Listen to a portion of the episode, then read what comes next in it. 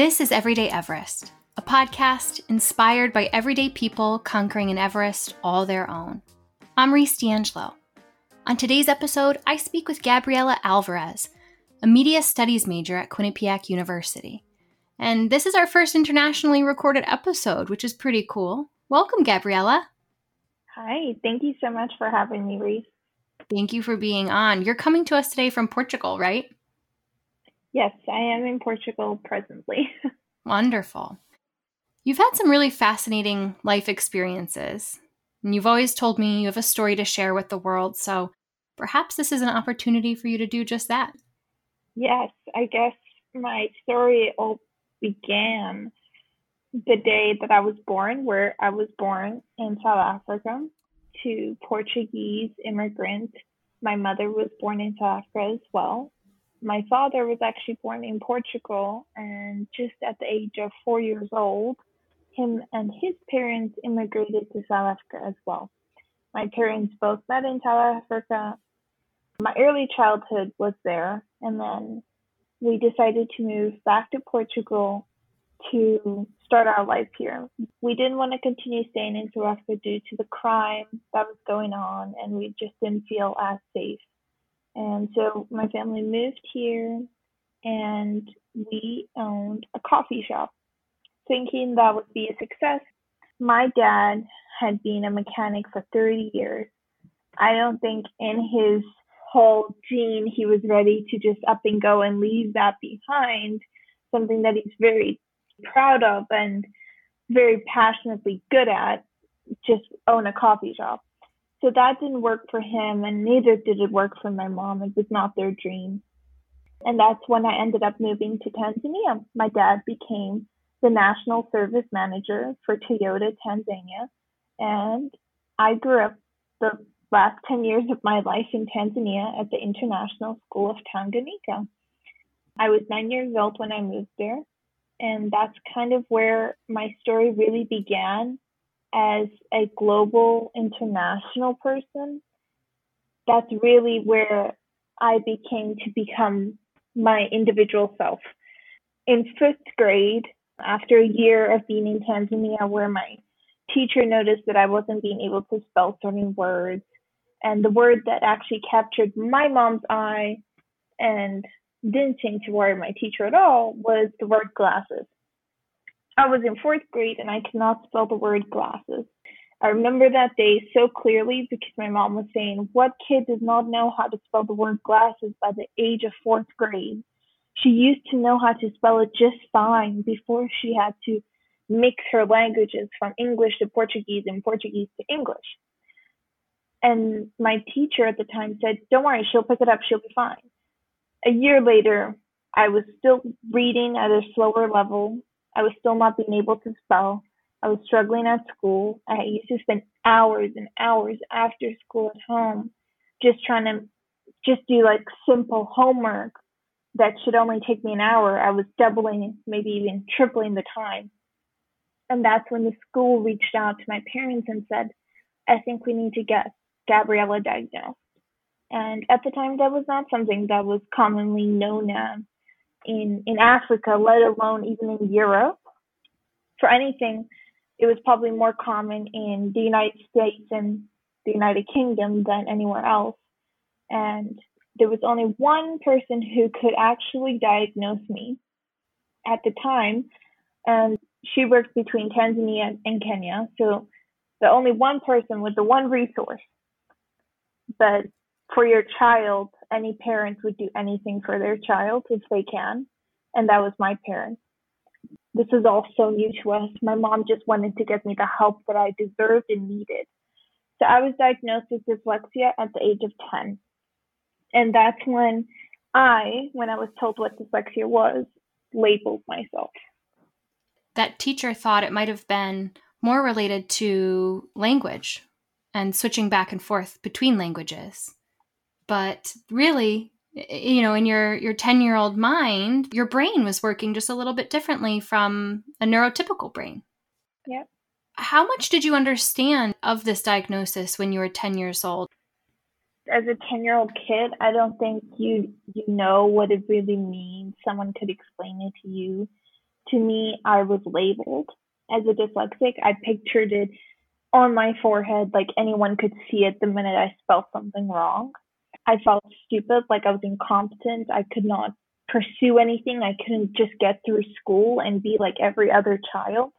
I remember struggling so hard with my self confidence and just being me. And it was not easy for a child to know this about themselves and think, gee, how am I even just going to finish middle school, let alone high school? It was not easy. And I, and I used to hide it a lot. I, I hid it from my friends, my closest friends at the time. I hid it from them. I hid it from my classmates because I was, I was ashamed of being bullied and being and being made fun of and feeling stupid because I couldn't spell the word glasses or read out loud to the class. And not only were you processing this new diagnosis, but you had also recently made an international move.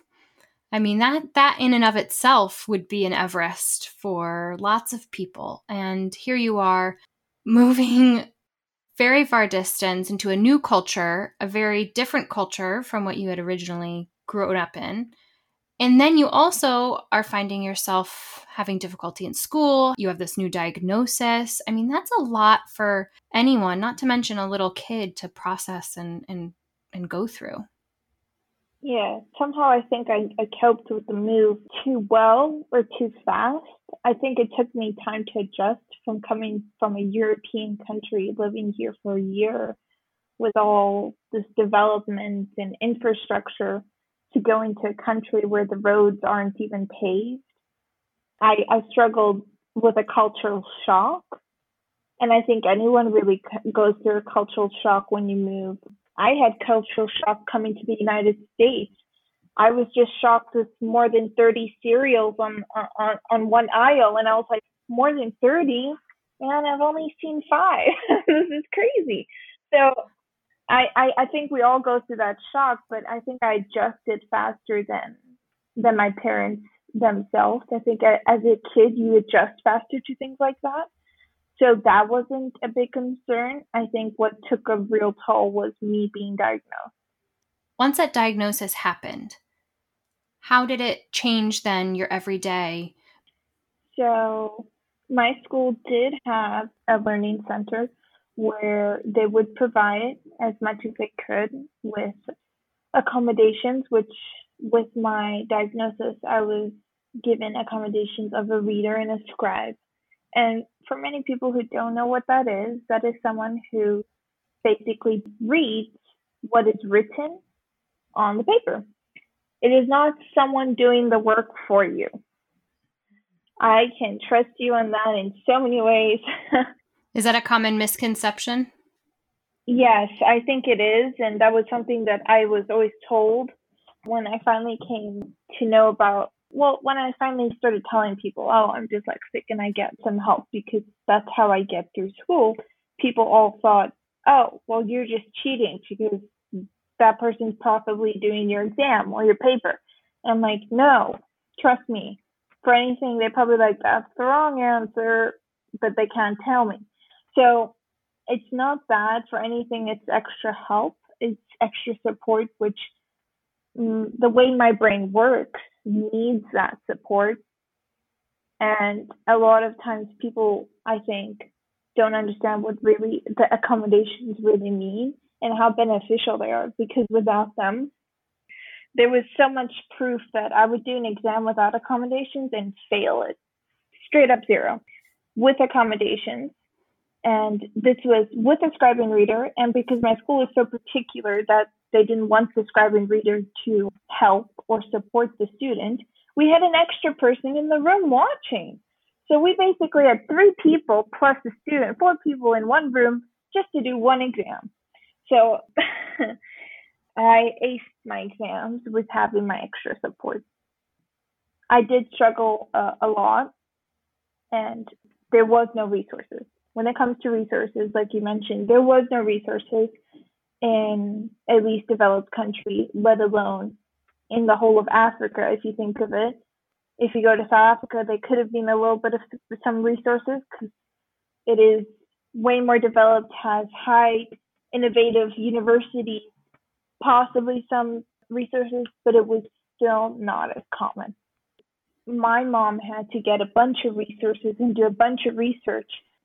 And so my mom was my biggest advocate, I say to this day. And as a young person who was diagnosed, you don't know how to advocate for yourself. You have to be shown and taught how to advocate for yourself because if you don't have this advocacy for yourself or have someone be there to support your needs, you're not going to get what you deserve to succeed in life. And that, that can be really hard. And me saying I need a scribe and reader is me advocating for my educational rights. You went from this place where you felt labeled in a negative way as somebody who was stupid, as you've said, dumb, to now not only being an advocate for yourself, but also learning how to be an advocate for others who have dyslexia. How did you go from that to where you are now? I've always been one to help and give back, and I knew that as a young person in high school, I always gave back to community and services, and that was always something I, I realized. And I was always such a good public speaker, and I think that is when you get diagnosed with something that has a weakness, you'll find the just strengths. A lot of the times, someone who's diagnosed with dyslexia is very artistically talented. And we know that because Pablo Picasso was dyslexic and look at his magnificent work. Albert Einstein, amazing mathematician, scientist, he could not read or write, but he could do fantastic math. And and that's something you find something that's going to make you that success and you can use it in that sense. He was able to advocate and speak through math. I'm able to do that through talking and i've realized that it took me a very long time that speaking and advocating is my biggest strength and that's why i want to become an advocate for students for people who are diagnosed and don't know how to go forward and about being or thinking they are labeled and that they cannot be successful because I have gone through so many struggles of teachers telling me that I would not graduate high school. But I do know that as an educator, you should never tell your students that you're not going to graduate high school, no matter what. I proved it wrong by graduating not just with a high school diploma, but with an international baccalaureate diploma as well. And you're on your way to getting a college degree. Yes, I'm also on my way to getting a college degree, which many people didn't think I could do that either. My bachelor degree goes to my father, who was never lucky enough to finish high school because he was dyslexic himself. And there was no support. So that's where my bachelor goes to, to my biggest supporter and my biggest role model.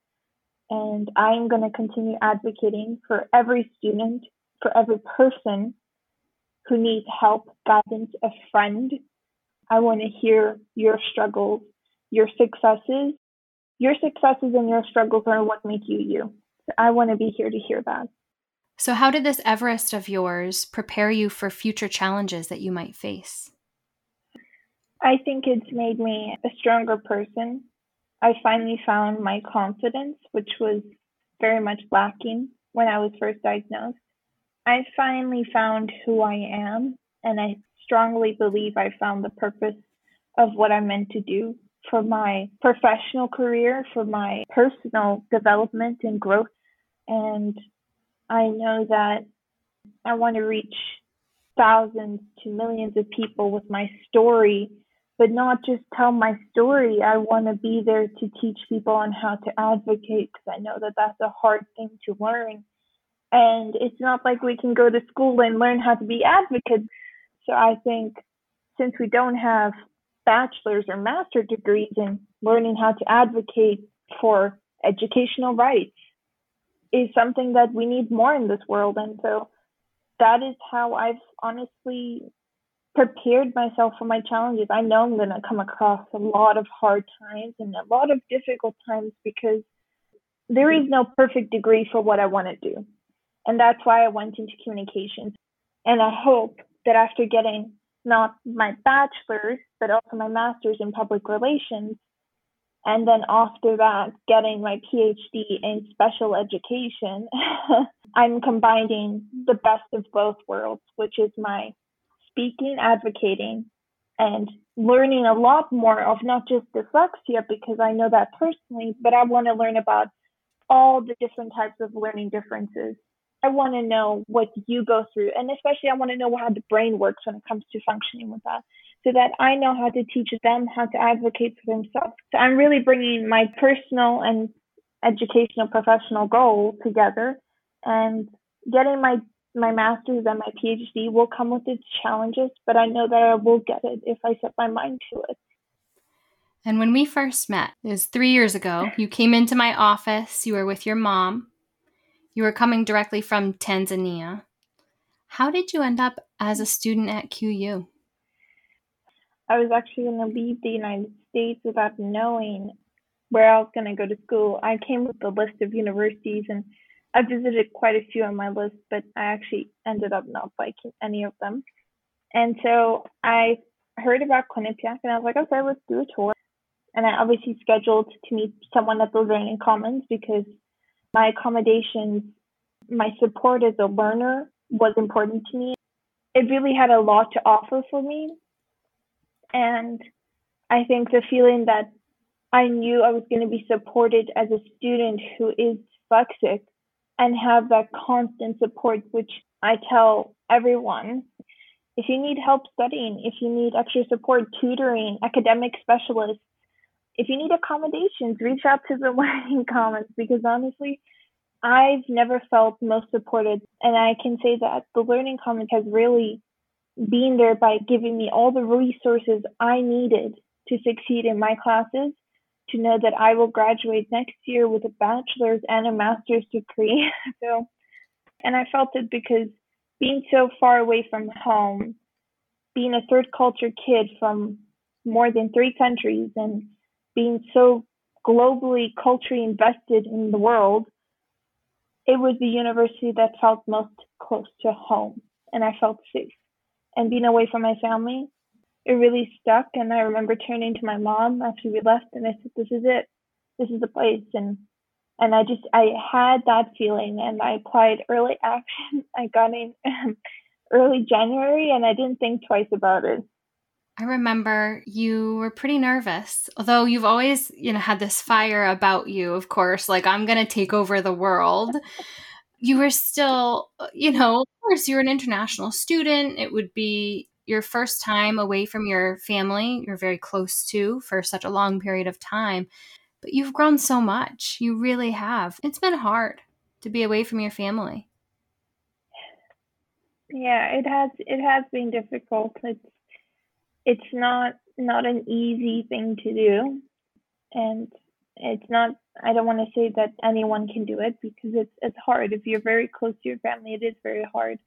And I think the only thing I really that got me through was constantly talking to my family, constantly being involved and coming home as much as I could during the longer breaks, the summer and the winter breaks has kept me going and pushed me through those hard times and and made me feel successful during those good times and I've learned to actually make Quinnipiac my home too. And I've also honestly become more independent myself.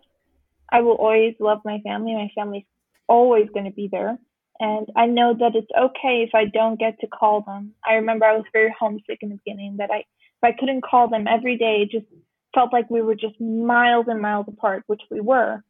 But Quinnipiac also offers counseling services, and I managed to talk through what I was feeling, and I came up with strategies, and I learned how to get through my feelings and and and really be and find who I really wanted to be. And no matter how far we are, we all still love each other so much we're all in different parts of the country. I'm in the United States, my sister's in the United Kingdom, my parents are in Angola, and the rest of my family is in Portugal and in South Africa. So more than four countries. So of course we're gonna support each other, and that's honestly how I've gotten through the past three years.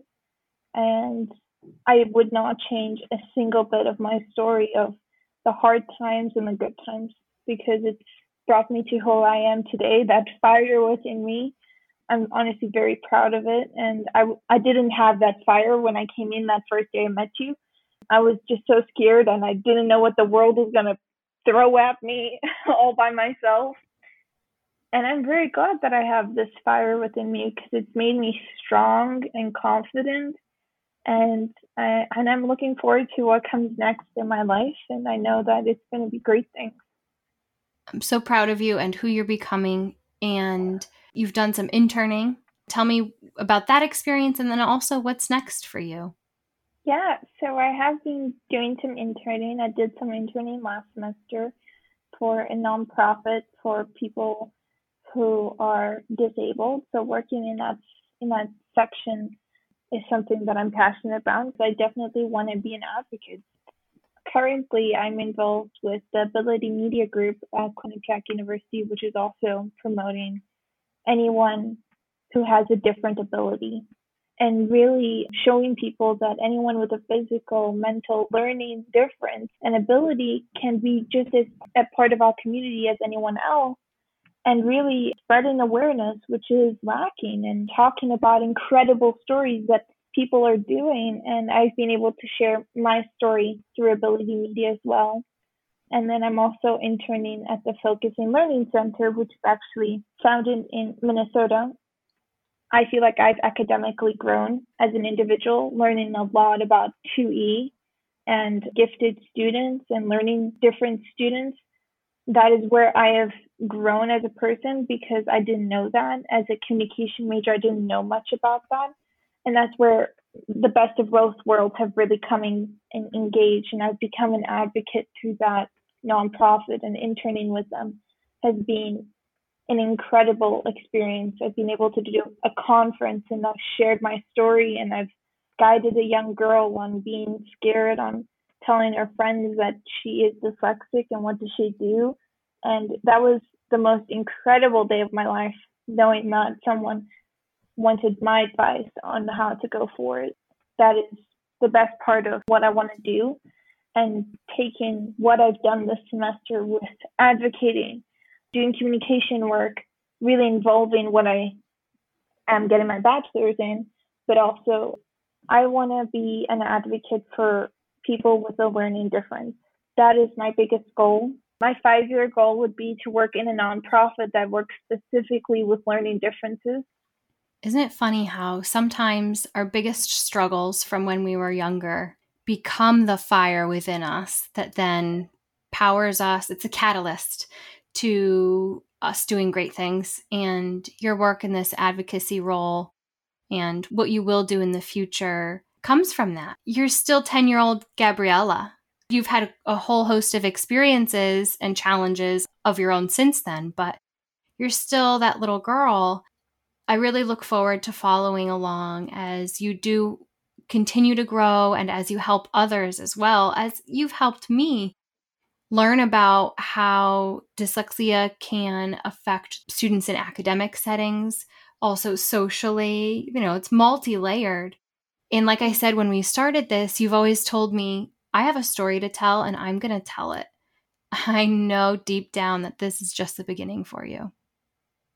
I hope so. And I know it is. I want them to hear my personal struggles growing up with teachers not believing in me, me not believing in myself, having my mother as my biggest advocate, having those peers, those academic specialists like yourself, my my teacher from high school always being in my corner, always always supporting me, and that's something you've done for the past three years is constantly supporting me, and that's what students need. That's what people need is having that person in their corner, believing in them.